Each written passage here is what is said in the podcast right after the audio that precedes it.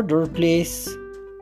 Have you ever felt lost because you don't know how to start a project, an idea, or a task?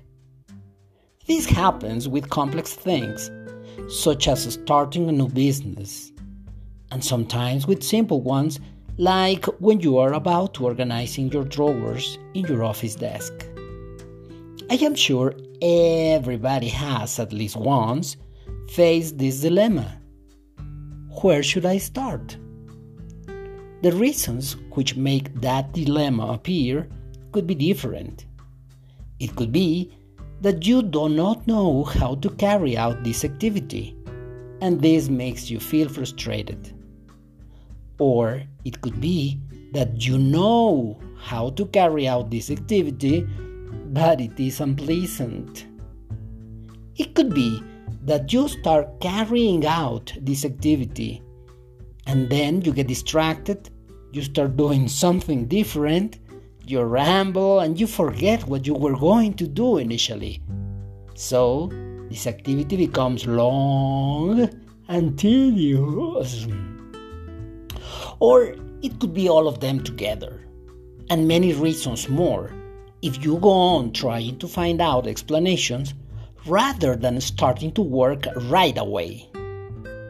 So stop thinking and trying to find out the big why.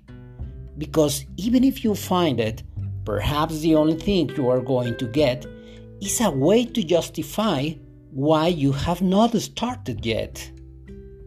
Well, where should I start? Believe it or not, to start any activity requires to have certain order, a system, and not the same one in all cases but there needs to be an order of ideas and activities with a specific intention. Also, a fundamental requirement for starting is power will, an authentic purpose to really perform the job that is needed. You need to have a clear mind about what you are going to do, why you are going to do it, what for, and even for whom. Because this triggers the strategy since the objective is now on undisguised. And then the how will naturally show up, and the resources you need will seem to jump out. After all, you have already started to organize your mind. Therefore, we are going to work in three different fronts. First, your mind, and how important it is and convenient for you to think different. So, imagine and consider yourself a very creative person who has many ideas about where and how to start. By the way, probably it is happening now in your mind, but you just have not realized it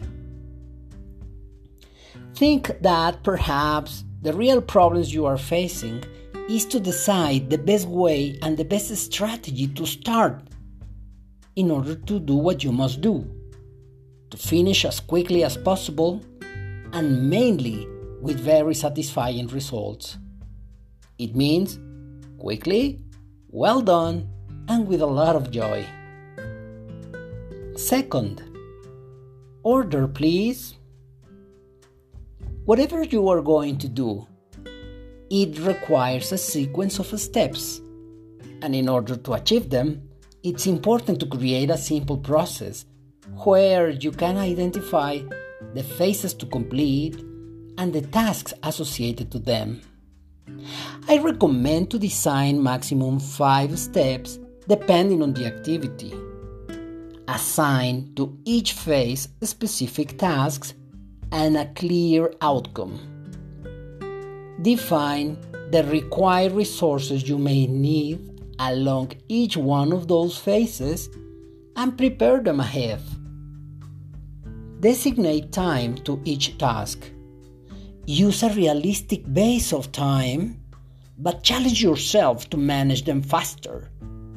In this way, you will train your mind to demand you more than just what you think you are capable of. This is the way sports people overcome their limits. Interesting, isn't it? Third and last, your emotions. It is important that whatever you do, you do it with pleasure, that you enjoy doing, and, if possible, that you can have fun too. There are many duties to be done. Some of them are enjoyable, and some others are not. But it is necessary that you complete them all. And if you do it with pleasure, it will always be more attractive. After all, you are going to conclude them, whether you like them or not. And isn't it better and more attractive to have a good time while you do it? Look for that element that makes it attractive and put your mind on it. If by any chance you go into dilemma again, now you have a reason to do it, an order to follow, and a reason to have fun productively. Start with small changes and challenges Maybe organizing your drawers is going to be the first option.